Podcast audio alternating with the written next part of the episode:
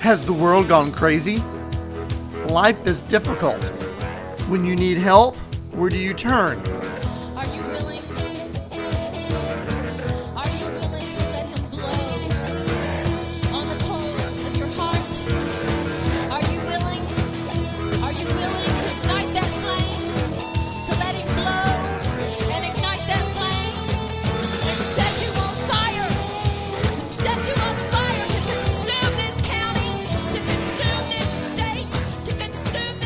Welcome to Christian Impact, impacting your life with spiritual truth. I am Dr. Kelly Blanton, and I'm sharing practical truths in the Bible that can truly change your life. Today is October 18th, 2023. We continue our series, Words for Life, and today's word is get dressed. So, do you get dressed for special events? Maybe for a banquet? Many schools around the area will have proms, and the teenagers that go to those will get very dressed up. But why do some people refuse an invitation to such an event? Are we so full of so many other things that we are no longer hungry for what the banquet has to offer? Today, let's begin our reading with Isaiah 25, verses 6 through 9. It reads, And in this mountain the Lord of the host will make for all people a feast of choice pieces, a feast of wines on the lees, of fat things full of marrow, of well refined wines on the lees. And he will destroy on this mountain the surface of the covering cast over all people, and the veil that is spread over all nations. He will swallow up death forever. And the Lord God will wipe away tears from all faces. The rebuke of his people he will take away from all the earth. For the Lord has spoken. And it will be said in that day, Behold, this is our God. We have waited for him, and he will save us. This is the Lord. We have waited for him. We will be glad and rejoice in his salvation. I often do not begin this podcast so quickly with the scripture reading, but I, I wanted to immediately jump in to the passage in Isaiah. Because here the Lord is holding a feast. Now, I asked people recently, what is a feast? What do you think about when you hear the word feast? And most people think it's, it's food. It's a big dinner. But a feast in the Old Testament is more than just a meal. It's to say banquet, I think we think of a, a meal as well, maybe with a presentation. Um, there are some maybe high school proms where you have a meal and a dance and band and music. Um, this is getting closer to the idea of a biblical feast. A feast in the Old Testament is yes, there's food, but there's dancing, there's fellowship, there's music, there's it's I don't even like to use the word party, but it, it is an event that encompasses everything that we would all want at a party, a banquet, a prom, a, it, it's all those things plus. And the Lord is having a feast. And in the scripture, this is not just any feast. This is something special. This is a feast. It says of choice pieces. In other words, he's picking out the absolute best pieces of meat, whether it's off the cow or the lamb or whatever. This is, this is the fatted calf, sort of the absolute best of the best. And he's doing that with the wine. And then it says of the fat things full of marrow. Now listen, in the Old Testament, they weren't allowed to eat the fat. That was only given to the Lord. I know recently I, I myself, I like to grill, I like to barbecue, I like to watch videos on YouTube of other people grilling and barbecuing. I like to watch and say, no, they don't know what they're doing, or I like to watch and go, ooh, I, I'm learning something new. But one thing that you see when you watch these type of learning things is about the meat and the flavor of the meat is in the fat and pieces of meat with no fat have very little flavor and they're they're tough. And in the Old Testament, the fat was given to the Lord. But here in this feast, that fat is given to the people that attend the feast. And then he goes on to say, at this feast, God is going to have it on a mountain. And mountains often represent places of authority. And it's on this mountain that the surface that covering cast over all people, the veil that spread over all nations. See, there's this blindness, this covering, this, this sinful, broken state of our world that blinds us. And the veil represents so much, like in the temple, they had a veil. You could not have God's presence. There was a separation. And it says that the Lord at this feast is going to destroy, in this position of authority, he's going to get rid of that covering. He's going to destroy that veil over the nations where suddenly we as people can see. We can experience the presence of God that we've been separated from. It's going to be destroyed. It goes on to say he will swallow up death forever. There will be, and when he does this, there won't be any more death. He says that he will wipe away all tears from our faces. There'll be no more reason to cry because only joy will be had. Says the rebuke of his people he will take away. The rebuke is you've done wrong. He's going to take that away because see, in this moment we will be made right. We will be made righteous. We won't have to be rebuked or told we're wrong because he's going to make us right. He's going to make us blameless and perfect. For the Lord has spoken and he said, behold, I want, in verse 9, he doesn't say, but we say, he'll be saying that day, behold, this is our God. We have waited and he will save us. This is the Lord. We have waited. We'll be glad and rejoice. See, this is a day of absolute celebration where we were so overwhelmed to be with God at this feast, at this party. And that brings me back to the question do you get dressed up for special events? Would you ever turn down an invitation to such an event? You know, the, the kingdom of God is so often compared to feasts, compared to parties. We're going to read another scripture passage. It's going to talk about one of these banquets, one of these feasts. Matthew 22, verses 1 through 14. And it reads, And Jesus answered and spoke to them again by parable, saying, The kingdom of heaven is like a certain king who arranged a marriage for his son. And he sent out his servants to call those who were invited to the wedding, and they were not willing to come. Again he sent out other servants, saying, Tell those who are invited, See, I have prepared my dinner. My oxen and fatted cattle are killed, and all things are ready. Come to the wedding. But they made light of it and went their ways one to his own farm, another to his business, and the rest seized his servants, treated them spitefully, and killed them. But when the king heard about it, he was furious, and he sent out his armies and destroyed those murderers and burned up their city. Then he said to his servants, The wedding is ready, but those who were invited were not worthy. Therefore go to the highways, and as many as you find, invite to the wedding. So the servants went out to the highways and gathered together all whom they found, both bad and good and the wedding was filled with guests. But when the king came in to see the guest, he saw a man there who did not have on a wedding garment. So he said to him, Friend, how did you come in here without a wedding garment? And he was speechless. Then the king said to the servants, Bind him hand and foot, take him away, and cast him into outer darkness. There will be weeping and gnashing of teeth, for many are called, but few are chosen.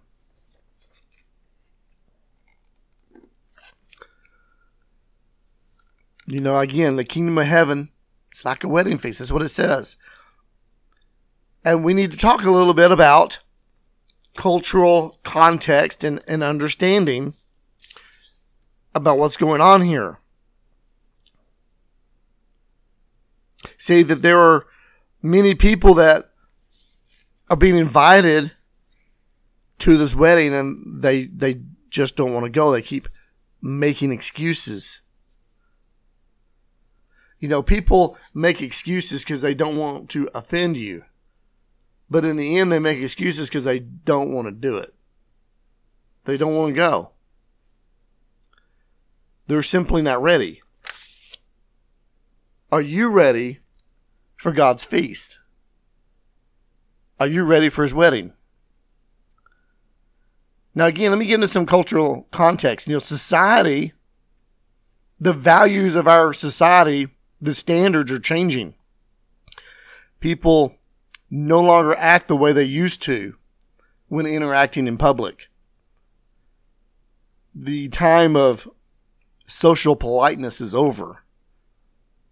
It's been replaced with a type of selfishness, narcissism. People generally ignore those around them. They're very focused on themselves. It's about them, themselves. Are they comfortable? Are they having a good time? Or their their pleasure? Many in this new generation, they struggle or are simply unable to perform the formalities of an event that is formal or professional. They're incapable of acting the correct way in those settings. Now, when presented with this, this generation will begin to make excuses on why that is not necessary, on why that doesn't fit their identity, on why that doesn't. But it has to do with the fact that we have a generation that's far removed from what I would call court life. And when I say court life, I don't mean, because there's a lot of false teachings, I don't want to get off on a sidetrack. But when the Bible uses the word court, it's not talking about a court with a judge and a jury and lawyers.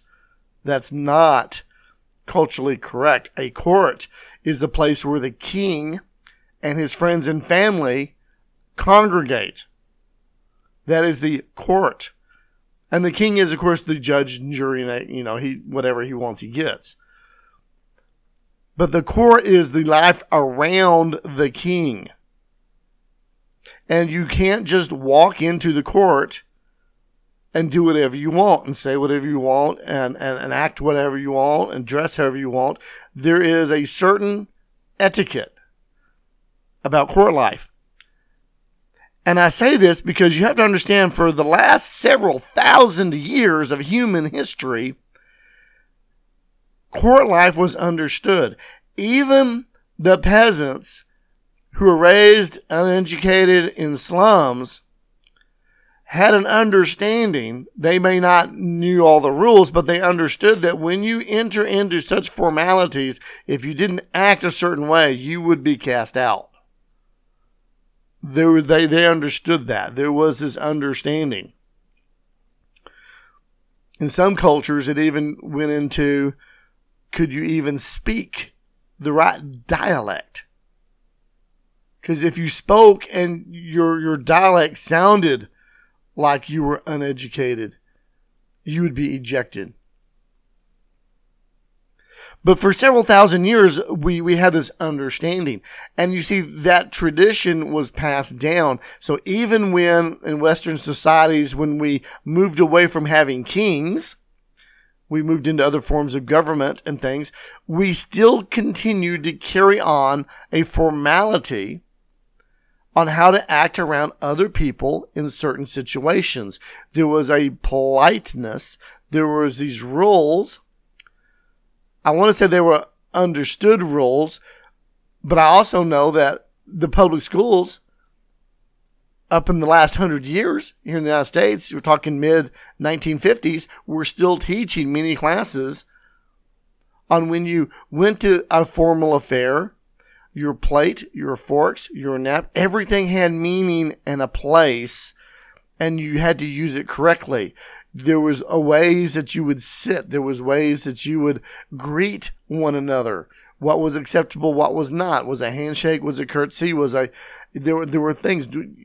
I know when I was growing up, I was told if when you greet another man and you shake his hand, you give him a firm handshake, not not a hard. You're not trying to break him. You're not trying to get into, but you're not also not trying trying to show weakness. You give him a firm handshake and you look the man in the eye. It's a sign of respect. It's a it's a good formal greeting. And if you don't do that, it's it's it's not just insulting, but it's insulting to you because it's about your character is demeaned, not the other person. The other person will just you just don't know better. You don't you're you're not your identity and yourself is not what you think it is. But there's there's there's lots of these on on how you act when around certain settings, and that carries into professional life. How do you dress when you go to a professional activity? There are still, last I checked, not as many, but there was a day and time when you couldn't go out to certain restaurants if you didn't have a coat or a coat and tie. I remember back in the early 90s, I went to New York with some relatives and I knew this and I'd packed a jacket. We went out to eat and I was told, no, you won't need that. We're not going to go out to that type of place. And I said, okay, I will just wear a sweater. It was, it was chilly, you know, it was snowy New York. And we get there and yes, it was one of those places. I had to have a jacket and I was so embarrassed. And of course, they had the little jacket rentals right there. You could put on a jacket and go to a restaurant and you know, rent your jacket. But I, I knew that those places were there and I brought one and I just, I, I just fell for, you don't need it. Cause I didn't like the fact that I was the one in there with this rental jacket that didn't match anything on top of my sweater. It was an embarrassment for me. And you see, that's what happens when you understand the rules of formality and you don't do things correctly. You're embarrassed for yourself and for those that invited you. But we have a generation that doesn't understand these formalities because they have been lost. And you need to understand some of these to really understand this parable. I know I'm rambling a little bit. I'm not meaning to, but you have to understand that when the king invites you to a banquet, this is a big deal. This is a feast. And then if it's a formal affair, you're supposed to go, but this isn't just any banquet. This isn't any feast. This is a wedding feast. And you see, this, this was a big, big deal. It was more special than other feasts. It's an honor to be invited. And by the way, when you're invited to a feast, it's not just an honor to go, but as a guest, guests always receive special treatment. The host always gives special treatment to the guest because it's an honor to be invited and it's an honor for you to show up and attend. Both people are honored. They're honored to have you and it's an honor for you to be there. And a wedding feast was even more special. As a matter of fact, it was the most important event in a person's life. If they're getting married, if they're getting married, if their children are getting married, this is the biggest event in your life. And in biblical times, they would sometimes invite entire villages. Everyone was invited. And everyone went because it was an honor to be invited. You wanted to go. If you didn't get an invite, you felt terrible because you were someone that they obviously had no regard for whatsoever. So you won that invite. If you didn't get the invite, you you were you were you were it was bad. It was it was an embarrassment and it was bad. You wanted that invite. And when you got it, you went because you dare not show up because it's such an honor to be there. And everyone wanted to be there. And for a wedding feast in biblical times, to say they last for a week would be on the low side. They started at a week and sometimes went longer. See, we have a party and we think of one night. I don't want to get into the whole wine thing, and Jesus and the wine, because people got this thing about alcohol. I'm telling you, biblical wine was not the wine that we have today. The alcohol content was completely different. You're talking about a, a desert with no water.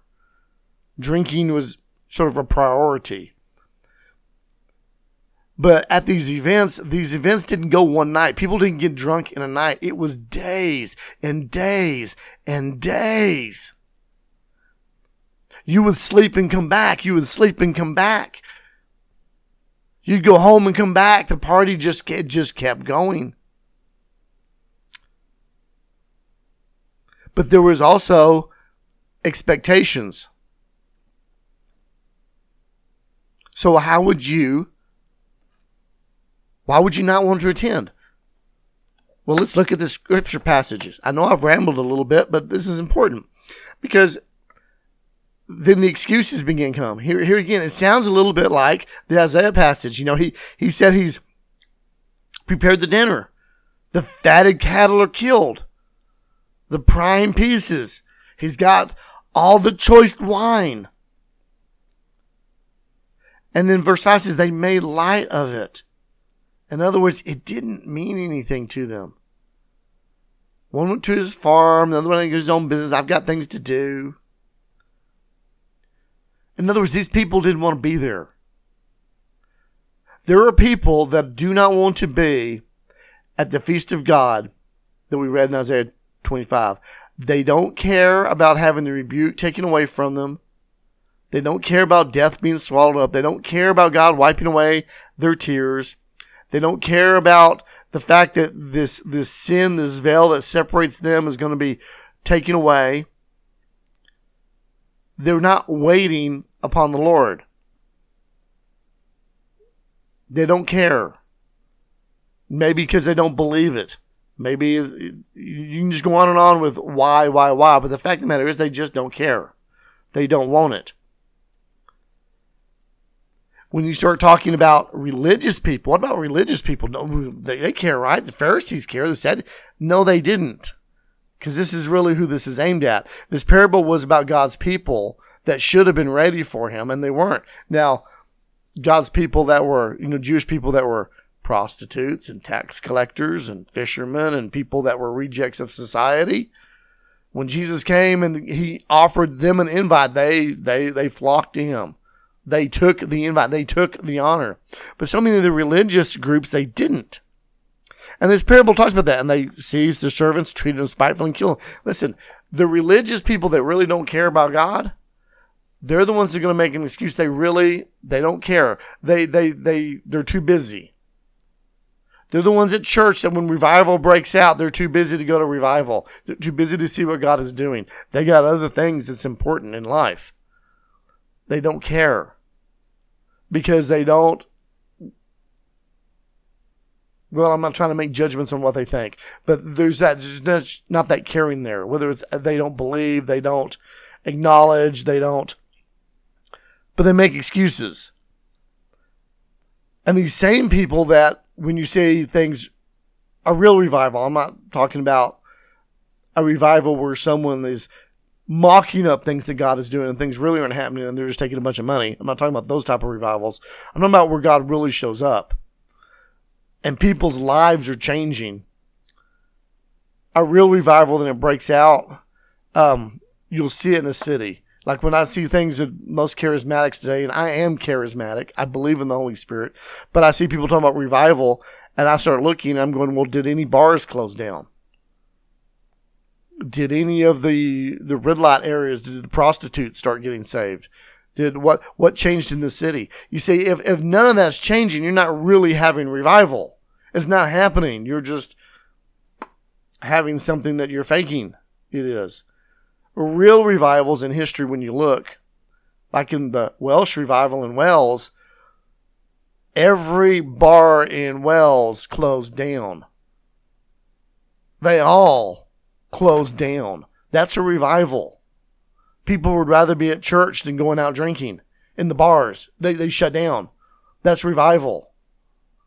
People's lives are changed. But what happens when that happens is the religious crowd will persecute you because, see, they're not interested in life changing. They don't want change. But here the Lord says what? He's still looking for people to come into his house. If they don't want to go, fine. God is not going to take people kicking and screaming into heaven. He's not going to do it. You can't say a prayer and think, oh, I said a prayer, I'm saved. Or I got my head dunked in water and I'm saved and I can do whatever I want to. Listen, he's not going to take you kicking and screaming. You've been invited to the banquet. Are you going to go? Are you going to accept the invitation and go? He's not going to force you. You have to want to be there. You have to be one of those people that says, Oh, we've waited and waited for this. Like that Isaiah. Oh, behold our God. We've waited for him. We've waited for him to do this. And you're happy and you're glad. Let's pick up at verse 11. But the king came in to see his guest and he saw a man there who did not have on a wedding garment. And he said, Then, friend, how did you come here without a wedding garment? He was speechless. That's not the king, that's the man without the garment. He's speechless. And then the king says, Bind him hand and foot, take him away and cast him in outer darkness. Listen, that's casting someone into hell that's at the wedding feast of God. Well, how does that work? Listen, we're supposed to put on Christ. We're supposed to put on, clothe ourselves in the Lord Jesus. This is telling us that there's going to be someone that's going to, quote, accept the invite, but they haven't really put on the Lord Jesus. There's a lot of religious people I know that they, they, they talk a good show about Christianity, but they themselves, they want you to put on Jesus. They want everyone else around them to put on Jesus. And they want everyone to act like they've got Jesus. And they'll do it, but they themselves don't want to. In a contemporary fashion, let me say these are the people that think you can be a Christian, but you don't have to be a disciple. I've met people like this. They go, Well, you can be a Christian, not be a disciple. The funny thing about that was it was the disciples who were called Christians. Book of Acts. It was the disciples that were called Christians. The idea that you can be a Christian, but you don't have to be a disciple is not only false, it's deceptive, and it's what this person was here. It was someone that they thought they got an invite, they can come and do whatever they want to. It's sort of like this generation I was talking about that don't understand the formalities. I can just go however I want to go. Listen, I can't determine what salvation is about. I know this can uh, this may upset some people. I'm not the one who determines what is salvation. Jesus determines that. I'm not the one that sets the boundaries for what makes a relationship with God. God sets those boundaries. Jesus sets those boundaries. Being a disciple means I am a follower of Jesus. In other words, whatever Jesus is telling me I need to do with my life, that's what I need to do. I'm a follower. Listen, you don't have to be perfect. Peter wasn't perfect. He, he said things all the time he shouldn't say. You know, we like to say he stuck his foot in his mouth. He, he does things all the time that's not right, and the Lord is correcting him. But Peter was a disciple. Being a disciple is not about being perfect. It's about being a follower and having the Lord teach you, show you. And when he corrects you, you don't sit there and go, well, it's my way or the highway, Lord. You, you, you, you see that and you go, oh, yes. See, it gets back to etiquette. Children growing up would go to these events and they would, we would teach them. I would be taught. I would go places and I would have people go, listen, this, this fork is for your salad. This fork is for your, and I know that's sort of stupid, but you see, there was really, there's something more to that. There's a deeper meaning. It's not about the forks. Don't get, we can sometimes think things like that and we begin to have like a law mentality of, well, if I follow all these rules, rules, rules, rules, rules, rules. No, that's the law. But with the Spirit of God, it's like the Spirit is teaching you Hey, come to my, come to my banquet. Let me show you how to dance. Let me show you how to speak. Let me show you how to walk. The Lord's not mad. They're, they're, ultimately, when little kids were growing up with these sort of formalities, they went, it was a big deal. They were excited to go and they were eager to learn because they wanted to participate in everything that was going on. At a wedding feast, uh, yeah, no one was perfect, but you know what? They showed each other the right way to act they showed each other the right way to dance. You had people that would go that maybe never danced before at a Jewish event. If I went, I wouldn't know how to do a Jewish dance, but you know what? I would learn. It's the same way with the the king's thing. But to answer the invitation, you must show up dressed appropriately. See, when we stand before the Lord, we're either going to have Jesus Christ on us we're going to be dressed in Christ or being clothed in Christ. In other words, when God looks at us, he's going to see the righteousness of Jesus. He's going to see his son or not. If he doesn't, that means that we are standing there in our own work, our own flesh, our own. That's not good.